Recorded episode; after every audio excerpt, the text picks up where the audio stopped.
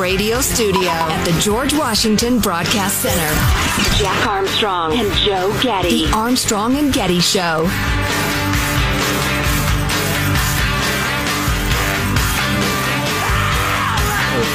You can't come without me. I got them.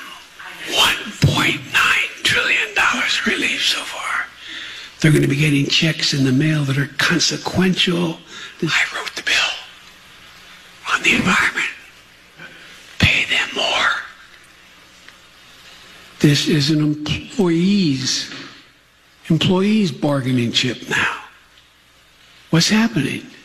So the weird wispy, uh, whispering uh, part of uh, Mommy, the old man is scaring me. that aside, that was press conference number two. So he rolls out yesterday, Joe Biden, like right while we're going off the air, and all the headlines hit. Phones are dinging, you know, uh, the, the wires around here at the news station. I read big, big, big, big, major deal. Bipartisan agreement on infrastructure. Holy cow!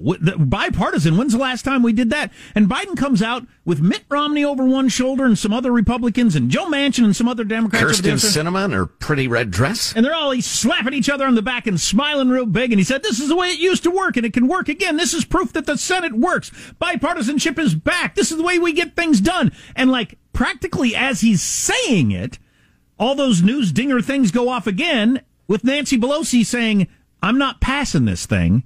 Unless we get all the the, the the the the liberal wish list that we wanted, what Joe Biden came out and said we're passing was the stripped down infrastructure stuff. It was going to be about a trillion dollars. They took out all that non-infrastructure progressive crap stuff. Nancy Right. Pelosi announces as he's walking away, I'm not going to pass your thing unless I get all that progressive crap. Then he comes back out later and says, yeah, that's what I meant to say. We're not going to pass the first one until we get the second one or something.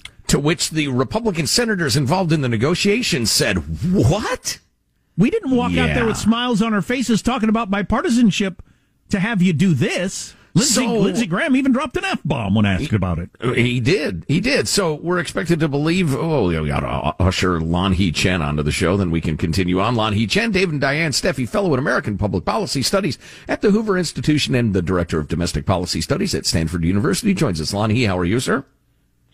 Uh, I'm doing fine. You guys remember that that movie where the guy says, "I see dead people." That's kind of what that's, that's kind of what what the president reminded me of when I when I heard him whispering that yesterday. Yeah, creepy, creepy indeed. But but what is your guess? What happened yesterday with the the, the whipsaw, the uh, double reverse? Was that on purpose, or did Joe Biden not uh, the check his messages and missed one from Nancy, or what happened?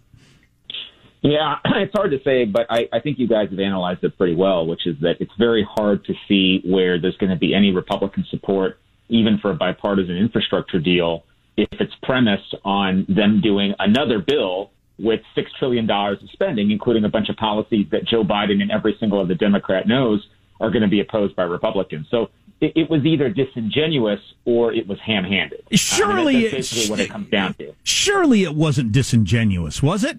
I mean, surely Joe Biden didn't come out there and with all those Republicans and talk about bipartisanship and, and give that impassioned speech he gave, knowing he was going to come back out. But then, uh, of course, the alternative is unthinkable too. You had no idea that Nancy Pelosi was going to oppose it. I don't know what's going on. Well, uh, here's the thing. During the campaign, we last year's presidential campaign, we heard repeatedly from from President Biden that he was going to govern as a as a moderate, that he was going to govern as a bipartisan kind of guy. He was going to seek compromise. And what we've seen, the actual proof in the pudding, has been, you know, progressive, very progressive policies. It's been four trillion dollars in spending. It's been, you know, massive government programs. Uh, and you know, unfortunately, uh, we have to think that maybe the bipartisanship thing is is turning into a charade because in this case, um, Nancy Pelosi made it very clear what her position was. It didn't seem like a particularly new position. I think she's always said Yeah. the whole time that she wanted to do a big package. So, you know, I, I don't know what we're to believe, guys, but it's disappointing because if you actually could get to yes on a bipartisan infrastructure package, just the infrastructure piece, roads and bridges and stuff like that, and that seemed to be what the Democrats and Republicans got to an agreement on, that would have been great news. I, I'd say, yeah, let's do that. But unfortunately, it, it seems like this is all part of a of a political sideshow now, and it's unfortunate. Well, it strikes me that it would have been a, a, win for the Biden administration, which is fine. It would have strengthened, honestly, the Democrats coming up on the midterms because they could say, look, we're governing. We're not just involved in partisan spats. We're governing. There's no need to take back the House. Why? We're getting this stuff done. And, and furthermore, the idea that you've got this big group of, of ideas, spending plans, including the bipartisan hardcore infrastructure and then the progressive wish list, the idea that you would just simply divide it into two and say, all right, if you pass the stuff we all agree on and also pass the stuff you don't agree on, you can have the stuff we all agree on. I mean, nobody would structure a deal like that. It's insane. It's got to be a breakdown in communication. Yeah, well, it's even worse than that because what Nancy Pelosi is saying is, I'm not going to give you this bipartisan deal unless you do the other one first, which defies all logic. Right. The whole reason you do a bipartisan deal is because you figure you can get enough support to get something through on a reasonable set of reforms. But if that reasonable set of reforms is passed is premised on passing an unreasonable set of reforms, well, then then, then it doesn't work, and, and the whole thing breaks down. So yeah, either as I said, either it's ham-handed and they didn't get their communication right, or it was deliberately deceptive, and and you know that that would be very very bad if that was the case. You have any other questions on that, Joe? I was going to ask about Kamala at the border. Well, I was just wondering if it's simply Nancy declaring her independence from the White House and saying, uh, you know, the House of Representatives were our own thing. Don't tell us what to do. Well, I, I don't think it should be a surprise that Nancy Pelosi is completely controlled by the far left progressive wing of her party. She essentially had to capitulate to them to win another term as Speaker. Because you may remember when she came back up for Speaker again, there were a whole bunch of people, Alexandria Ocasio Cortez and others on the far left, who said they wanted someone else. But Pelosi basically said, no, I'll play ball with you for the next two years and then I'll go away. This is her playing ball. And everybody should have realized that from day one, that what we had was a, you know, we had a certain wing of the Democratic Party, which I don't think reflects, by the way, most of America. I think most of America, you know, wants a relatively centrist approach on common sense issues like infrastructure.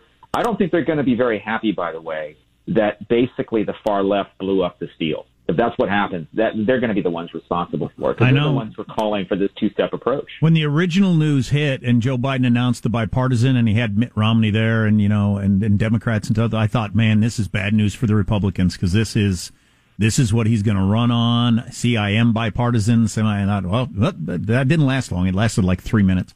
Anyway, so Kamala Harris is uh, going to the border today. So was that merely a when they heard that Trump's going to the border next week, they thought we got to get Kamala Harris down there before Trump, or he's just going to hammer us on this. Yeah, it's it's all about the politics, you know, of her appearing at the border. I mean, look, the president named her the sort of border czar, if you will, the person in charge of this set of policies several months ago. I think I'm I'm pretty sure this is her first visit to the border, or first visit at least in a substantial way to the border.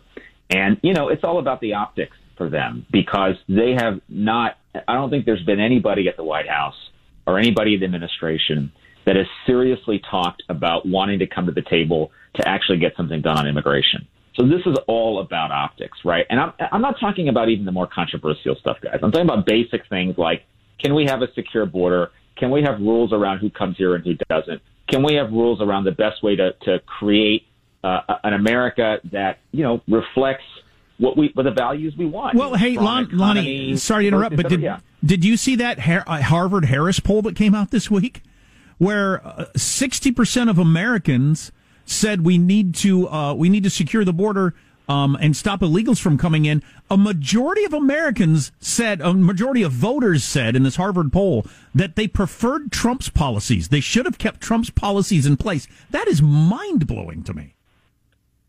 Yeah, it, it is, but there's a common sense element to this as well, right? And you guys remember during the Democratic debates, uh, presidential debates, I forgot how long ago, this was probably well over a year ago, but when they were talking about immigration issues and they did those hand raising exercises where basically they got a bunch of Democrats to say that essentially they don't believe in the sanctity of right. the southern border. Right. They, well, that's not where America is. But that the point is that that's not where America is at all. Oh, I agree with you. I, I, I think the vast majority of Americans believe in a common sense immigration policy, and that includes, by the way, border security. I mean, there's just no way around it, right? Like, I don't know how you can have an immigration policy that means anything if you're if you don't have a policy to enforce, if you don't have sovereignty, if you don't believe in national sovereignty, if you don't believe in the security of our southern border. security of any border for that matter, it's very hard to have a rational immigration policy. So I think for, if you take as a point of departure uh, a belief that you know we shouldn't really have border security, I, I don't know what conversation there is to have. I, there, there really isn't a conversation to have at that point. Well, there's no constituency for it, which is why they resort to emotional arguments and lionizing immigrants as the heart of the country, blah, blah, blah. And, and, with all due respect to folks who are trying to improve their own lives, it has nothing to do with enforcing the law. Uh, I, God forgive me for asking about 2024, but I think we can agree that at this moment, uh, Kamala Harris is the presumptive uh, nominee. What? Since what? Because Biden is old as the hills. Uh, what do you think that the job she's doing so far? Well, I, I mean, I don't, I don't know what she's done. She had a disastrous first foreign trip. She's basically been sidelined on important issues. Uh, the one issue she's been given, which we've been talking about, border security and immigration, is not an issue we've seen any progress on. So, you know, I, I would say if this is the record of accomplishment she wants to run on, she may have a difficult time doing so. Um, so, I, you know, I, I don't know what's going to happen on their side. It'll be really interesting. Biden has actually said he's going to run again. I, I don't know if I believe that or take that at face value. I will say this I think there will be a very clear contrast in 2024 between two different visions for the country. I think President Biden and the Biden administration have laid out very clearly what their blueprint is. It's, you know, trillions upon trillions in new spending and new programs that, by the way, don't have any empirical proof of actually working to do the things they say that they're going to do. So I, um, it's going to be an interesting campaign. I don't know what Harris is going to do, but I will say so far at least, uh, if you take her record, there's just not a lot there that people are going to look at and say, "Oh yeah, yeah, there's a record of accomplishment there." Hey, short answer if you could, because we're about out of time. You worked on Rubio's campaign last time. Is he going to run? Because I was listening to him the other day, and I thought, man, he should win. Yeah, you know, I don't, I don't know what he's going to do, but you know, I think he has been somebody who's been in and around these really important policy debates for the last few years. I, I regard him very highly. I think he'd be very competitive if he chose to do it. I, yeah. I don't know if he will, but we'll see. All right, have him take a big old sip of water before he goes on camera. Lanhee Chen, David and Diane Steffy, Fellow in American Public Policy Studies at the fabulous Hoover Institution, the Director of Domestic Policy Studies at Stanford. Lanhee, great to talk to you. Have a good weekend. Hey, guys, you too. If Thanks. I'm if I'm Trump, uh, Trump probably won't do this, but if I'm Trump, I get to the border and I tout that Harvard Harris poll all day long. A majority of Americans preferred my policies. Yeah, I wonder if he's heard about it. You'd think he would have. That's that's that's stunning news. I, the way the way the media portrayed the Trump era policies around the immigration, the most evil, xenophobic, racist thing that has ever happened in our nation's history. Yeah, well, America preferred those policies to the current ones because there weren't so many people sneaking into the country. Yeah, they gave you the impression only Hitler and the Klan were uh, along with Trump, uh, you yeah. know, and his policies. And fifty-five percent of America, fifty-five uh, percent of voters. By the right. way, speaking of Trump, oh boy, do we have a special guest to say goodbye to Positive Sean? It's Positive Sean's last day on the show. He's been working with us for years. He's leaving, and we pulled some serious strings to get a great guest for a send off. If you haven't heard this, man, you know what they say in the radio business don't touch that dial. Armstrong and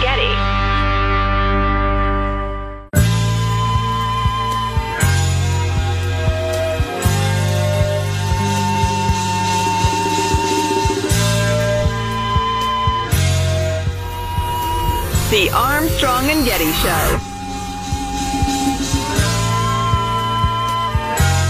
Crank it up. Special request from Sean on his last day. yes. Yeah. If I could play this on the saxophone, I don't know if I'd ever talk again. Wouldn't take a long time to learn, but it's one of those like great riffs that's pretty simple, but is this it take a while to learn to play it like this. Yeah. Oh yeah. yeah. There's notes and then there's notes. Yeah. That's cool. That's a good song. Baker Street. Look it up on your whatever streaming service you have. Another crazy day. Forget about everything. Um, that's actually a great song. Oh, that's not the song where the guy jumps up on the supermarket checkout stand and plays no, the uh, sax. That's, that's the, the sax solo the Wham song from "Guilty Feet Have Got No Rhythm." I think. yes, yes. Which is really a horrible way to run the justice system. you make someone dance, and if they can't do it, off to the gulags. Uh, uh, no rhythm. Those feet are guilty. Um, good news if you're a fan of America when it comes to the Olympics on one team. We'll tell you about that in a second. But first, this is Sean's last day after being with the show for, I don't know why we can't nail this down. It's been six, seven years. Ah, no, it's unknowable. Yes, It's it's at least seven years. Seven yeah. years. So that's quite a while. And Sean is leaving today, and we thought, what do we do as a send off? I do have a special gift for him later, but man, oh man, oh man, it's good to have connections. We got connections in high places. We talked to somebody who knew somebody who got a hold of somebody who called the golf course, and we got him on the line, and here it goes. Well, Positive Sean finally quit the stupid Armstrong and Getty show. Armstrong and Getty are the doing a big libertarian, and they didn't want to have Positive Sean. You know, Positive Sean was somebody who was, you know, he was a pretty good producer, maybe. Maybe not a great producer, but he was a very bright guy, okay? Just a fabulous, you know what? He did a fabulous job.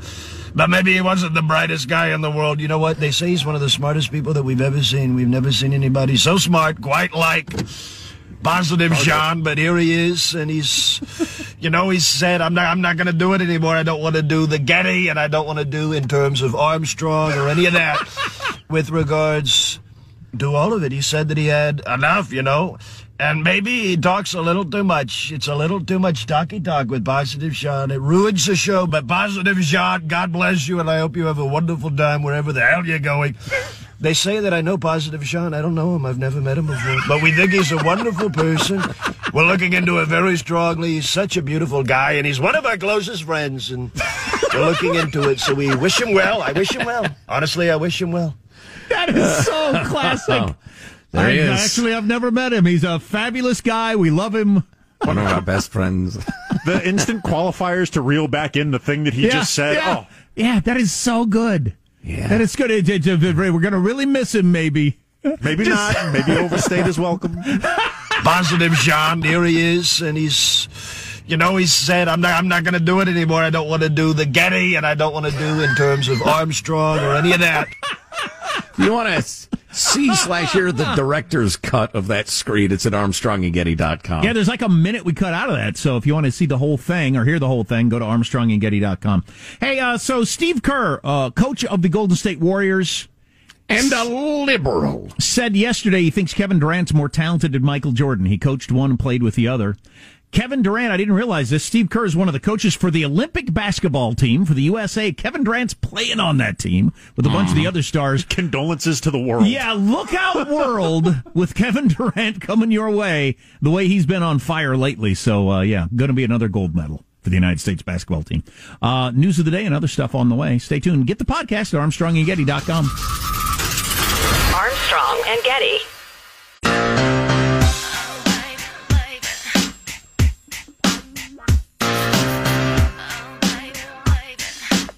The Armstrong and Getty Show.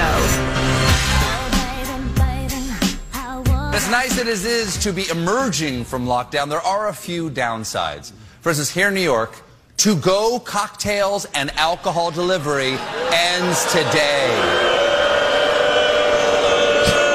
You see, you see New York? The people want their booze. Want to see another failure of government in a nanny state? So, as of today, as Stephen Colbert mentioned there, uh, the whole to go booze in New York, which happened a lot of places in the country, is ending. Despite the fact the poll shows 80% of voters want it to continue. 80% of voters think, why the hell can't we buy booze to go? I can get as drunk as I want there. If I'm going to drive, I'm going to drive. You right know, they're next door, already- they got the. I think they call them liquor stores. I can buy gallons of booze to go. All you're doing is making it less convenient. You're hurting businesses that could sell booze. It's just dumb. Right. 80% of voters in a very liberal nanny city say, let us continue it. But nope, they're not going to change the law. I don't get, I don't get It's democracy sometimes. Um, Britney Spears in the news. We're not big, uh, Britney Spears news guys, but this whole conservatorship thing popped up as she showed up via video in an LA court the other day and let the world know what a conservatorship can be. She's almost a 40 year old woman at this point. She makes millions of dollars a year, so I don't know how crazy you could be and imagine uh, pull that off, but her dad and the conservatorship get to tell her how often she performs, how often she practices, when she practices, what songs she's going to do. They forced her to have an IUD and she has to keep it in, is not allowed to take it out, birth control. New York Times following this story closely. Um, is the forced contraception alleged by Britney Spears legal? Past rulings suggest it would violate a basic right, so they think it's illegal if it's true. Um, and the singer has since said, because a lot of people wondered, why didn't you petition the court a long time ago? The singer said she had not known she needed to petition the court to be released from her legal arrangement. She was under the impression that they would come to her and say when it was over.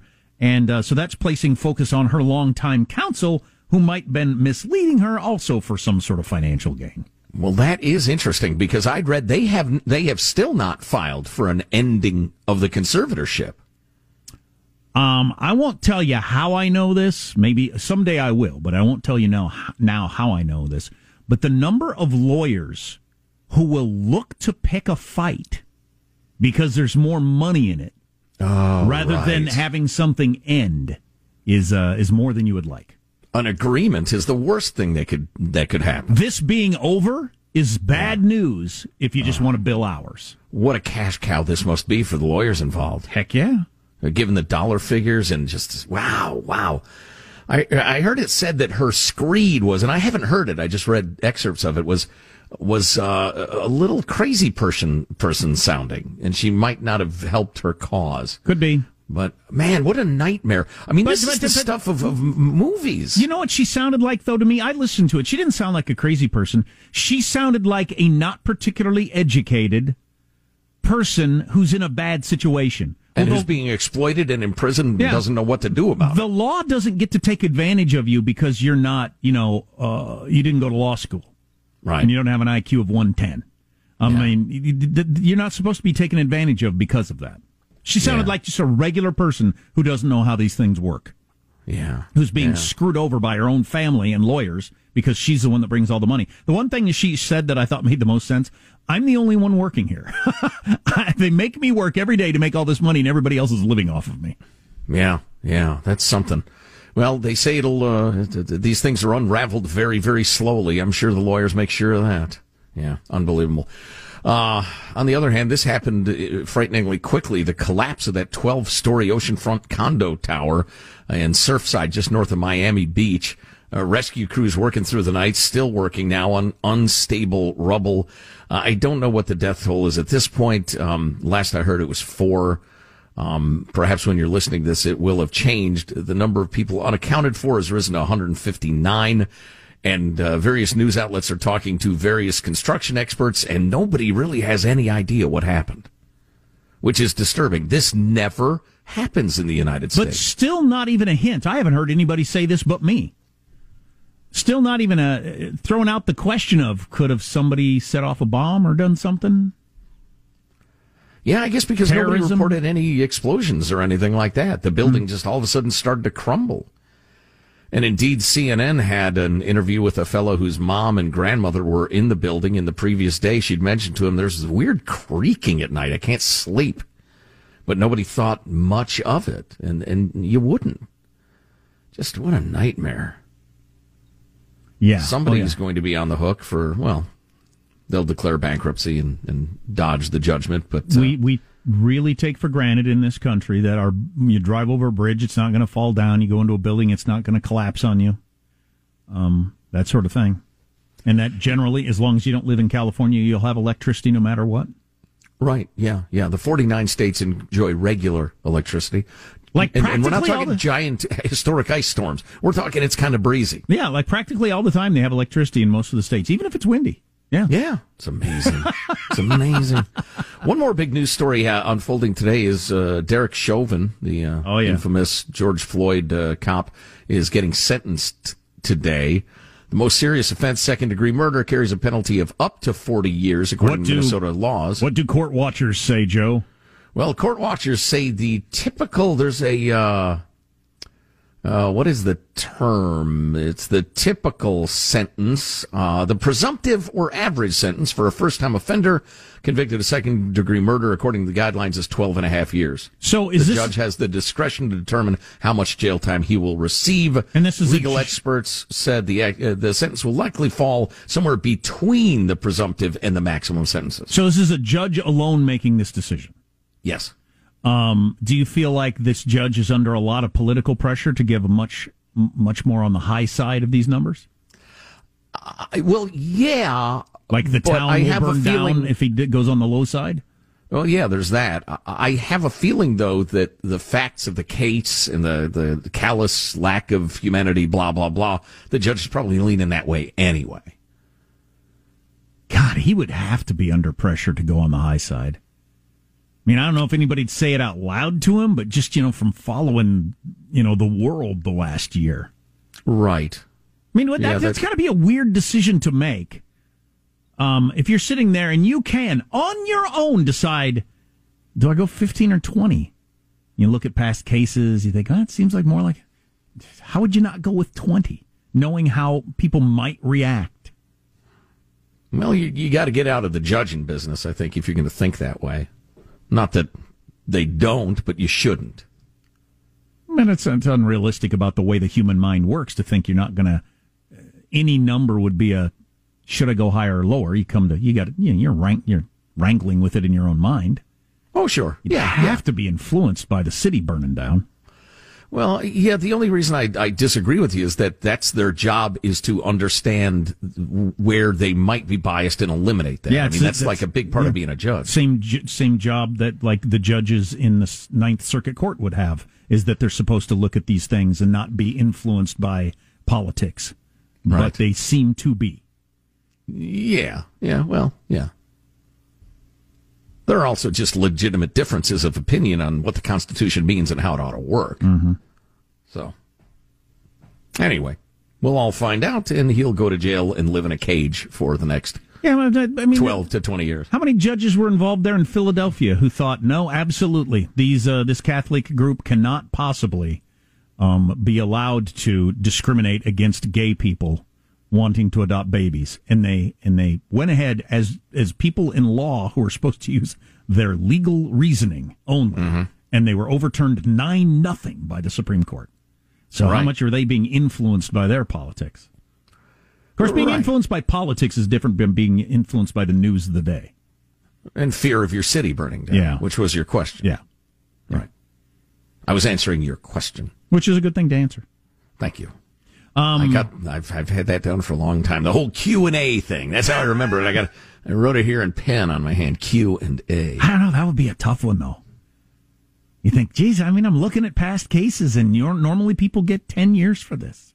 I mean, that's what I've ruled in the past. And you think, I announced 10 years, and tonight I'm going to be watching on TV half this city burn down and half the businesses be ruined forever. You're right. You would have to fight that with every fiber of you. I, I don't know anything about this. Cahill did a pretty good job during the trial. Yeah, It'd be on your mind, no doubt. Unless he just never watches the news. He's one of those, uh, you know, intellectual geeks. Has no idea. I suppose when we come back, I should give Sean his gift. Um, it's kind of using up a lot of space out in the uh, the the lobby, so I need to bring it in here. Well, and everybody keeps like wanting to touch it. Don't touch Sean's gift. It was really expensive. That's what I keep telling them. If I see a single fingerprint on this thing, well, you probably won't. Well, you won't. Uh, which I'll explain why when I give you your gift. So that's coming up next. Armstrong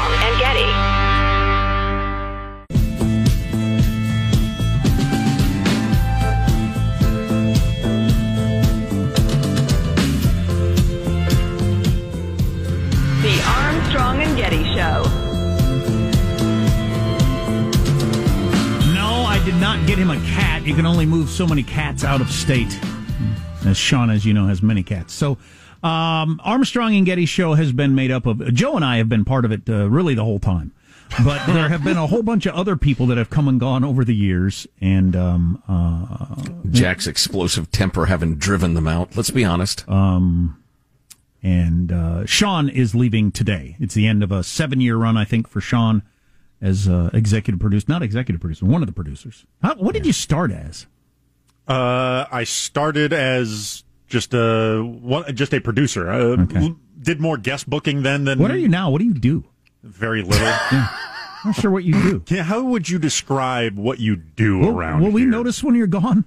Um, no, actually, Yes, we're, we're of course we will. Joe and I were honestly talking earlier this week about how every funny comment you make or every insight you have on a story we didn't think of, we think, oh boy, that's going to hurt when we when that's gone. So, uh, we actually will miss that. But so we got you that other cool thing. That was uh, President Trump calling in. Absolutely, uh, easily on the short list of my favorite things that's ever happened to me. That that Fabulous. Me. If you haven't heard that, go to ArmstrongandGetty.com for the podcast, or uh, we'll be playing it again at the beginning of hour four. And we only got it because I briefly uh, dated Ivanka in the 90s. But, uh, But we, I wanted to get you another gift, and this this fits in with you. You brought us. I'm not sure I would even know NFTs existed if it weren't for you. For instance, N- then what does that stand for? non fungible token. so he still, still doesn't know they exist. and you know we've given you a lot of grief about how they're just they're just crap they don't really exist and you've made money off of them and everything like that And Correct. just, and just this whole world of imaginary things and and stocks that shouldn't be worth as much and The all that sort of thing economy sort of things. Yeah. so kind Exactly. of kind of fitting in with that whole thing if you remember several weeks ago artist Salvatore Garau sold a statue for $18000 Okay. It's just, called, okay. called La Sono or I Am. Now the mm. statue's invisible, but it did sell for eighteen thousand dollars. And you thought that was cool and a great idea, so I thought I know what I'm going to get Sean for his going away gift. So I got a hold of Salvatore Garau. I couldn't give him eighteen grand. I said I'm willing to go five k. Well, because first of all, this isn't your first one. So, Right. right, this isn't your first invisible statue. So I gave him five k. I mm. gave him the Commissioned it. I gave him the theme I wanted to have him do. If you can open the door, Michelangelo is going to wheel in on a chair the latest statue from Salvatore Garau for Sean. It's called La Toro. I'm sorry, El Toro Caca is the name of the statue. Oh, interest is it That's- foreign I don't language? speak I'm thinking? Spanish. El that, Toro uh, Caca, and there it I'll is have to on the Google chair as you can see this. it. I mean, that's it came. It's bigger than I thought it would be. that, that is. Wow. Quite, I'm going to have to figure out shipping that cross country. That's going to be difficult. It's bigger. It's five thousand dollars. Okay, I know how much to insure it, insure it for. That's good. exactly. That's You wouldn't want somebody to steal it, or in case you drop it and it broke. Some sort of defacing of it. Of uh, I'm sorry, El El Toro. It would have to have a face to deface it. El Toro Caca, and you can put that in your house if you want to put it in the entryway or the bedroom or the shower or anywhere you want to put it. It doesn't really make any difference. Really, literally anywhere. Literally anywhere. Yeah. Yeah, it's it's flexibility is one of the most Yes. appealing things of it. Yeah, Absolutely. yeah. And so we've It- got. it, goes into any room and it really ties it all together. So I hope you, I hope you enjoy that. And it's it's not as good as the eighteen thousand dollar version. How much does that weigh? Do I need a dolly for that? It's uh, uh we will have the video of this entire. Uh, Hanson's been in here videotaping it as a, as Michelangelo rolled it in on its pedestal. Because So I was that the, the, the pedestal it's on? That does that come with it? It doesn't matter. You can use any pedestal you want. I'm Oh, absolutely. Okay, so you won't get your feelings hurt when I swap no, out the pedestal. no, if you swap it out for Okay. a nicer pedestal, okay, a nicer Right. invisible pedestal. El Toro the- Caca. The sculpture are very durable as well, indoor outdoor. So if you want it, you know, in your entry, Weather doesn't affect it at all. Nope. Oh, it's already No, ro- the- weather treated. Humidity, Oh, wow. none of these things will have an effect. So you'll be in good shape. So I hope you part with those gifts. My Google Translate's not really helping with what the name of this means. Yeah, exactly. Yeah, it's funny. As I read about this artist again, getting ready for this, I'm even more amazed. Uh, he sold it like immediately for eighteen thousand dollars. That's got to be somebody laundering drug money, doesn't it? It doesn't gotta be, but it might be. Yeah. How how are you that rich and that stupid? How does that happen? Maybe you inherited it. I don't know. Or you're, Maybe they took a blow to the head, kicked by a mule. you know, according don't to the people that are into it, it's not about being rich and stupid. It's about like really understanding art and what art means and what art is and all that. On the other hand, shut up. And it's, you know, how much different is an invisible statue from some of these NFTs? You got a picture of one? I got a picture of it too. Okay, good for you. They're a little bit different. Yours is worth something and mine's not. Like you got, what's your NFT you got the other day? Uh, I I bought uh, a bonsai tree. I bought an ape. So I've- does yeah. it come with any paperwork or anything like that? Uh, Certificate I mean, of authenticity. uh, essentially that stuff, but it's all it's It's all digital. Yeah, it's all digital. I could print it out and have paperwork for it. But yeah, essentially it does have those. This is the serial number of how this is blank of however many. Yeah. Um, it, it has listings of the the various traits it has on it. Like my my bonsai tree has a lovely little magpie sitting right on the edge. Well, of the, I know it does because I have a picture of yours, which Yeah, is yeah, you exactly do. the same as yours. But not exactly the same. You have a very good replication of it. Yeah. Uh, and, and yeah, so it tells me, oh, only X percentage of these trees have this magpie, you Which- know, kind of adjusting which- your rarity and whatever. Which, arguing against my own point, is you can get something that looks exactly like the Mona Lisa, including with oil brush strokes, but it's not exactly the same. So instead of worth being worth five hundred million dollars, it's worth like a hundred bucks. I feel like I've finally cracked and I'm sitting around the insane asylum listening to the other insane people prattle on about nonsense. I didn't get any paperwork with this statue. I probably should. I'll get a Oh, hold of the artist and see if I can get a certificate that of would be authenticity. helpful. Maybe I'll get a star named after you at the same time. And Recorded Maybe in you get a discount form. if you do it both. maybe he gives a discount for the two for naming a star after you. Little combo pack. Anyway, you'll be missed. I, uh, as will the, I will miss this show as well. Oh yeah. Oh my goodness. Yeah. Well, yeah. You'll be missed personally and professionally, Sean. It's been a, a great pleasure to know you, and uh, I hope you will check in uh, now and again. I the folks would love that. I, I'm, I, you, you all have my number. I'm absolutely available to do uh, various random check-ins and NFT correspondence or meme economy explanations. You know what's interesting about the modern world? Because I've got a number of friends that have moved uh, out of state or around or whatever, and almost everybody keeps their phone number in the modern world, just because you know everybody knows your number. And that's who people are used to. And even though you get a lot of spam calls and be kind of nice to change your number, it's not worth the hassle of letting everybody in your entire orbit that you've ever known know you got a new number. So people just keep their number. So in the old days, it didn't work that way. You lost track of people. In the modern world, doesn't matter how many times you could move thirty times. Probably I could move thirty times. I'll probably keep the same number. Right. Well, and then you can be living, for instance, in Northern California, and uh, you call your accountant. He's not there. He calls you back, and the, number pops up Des Moines, Iowa, and you think, I don't know anybody in Des Moines. Yeah. to pick it up, and it's your accountant who's lived in town for twenty years. Yeah, exactly. The modern world, confusing, isn't it? We've got clips of the week coming up. Um, uh, if you haven't heard the uh, very famous person we had say goodbye to Sean, we've got that at the beginning of hour four. We'll get to that. Also, we need to revisit uh, what the hell happened yesterday. Was it a cluster F, as Politico says? Joe Biden coming out and making a giant announcement, then an announcement that contradicts it 180 degrees like five minutes later? What the hell was that? And critical race theory crazed Congress people yelling racist at each other. It's really gotten down into the mud now. The latest political correct thing to be concerned about? Are we ignoring lookism? Lookism, I'm sorry. Lookism. Are we ignoring lookism? Is it okay to be mean to the ugly? Well, I don't think Good you should. Lord. I don't think you should. Armstrong and Getty.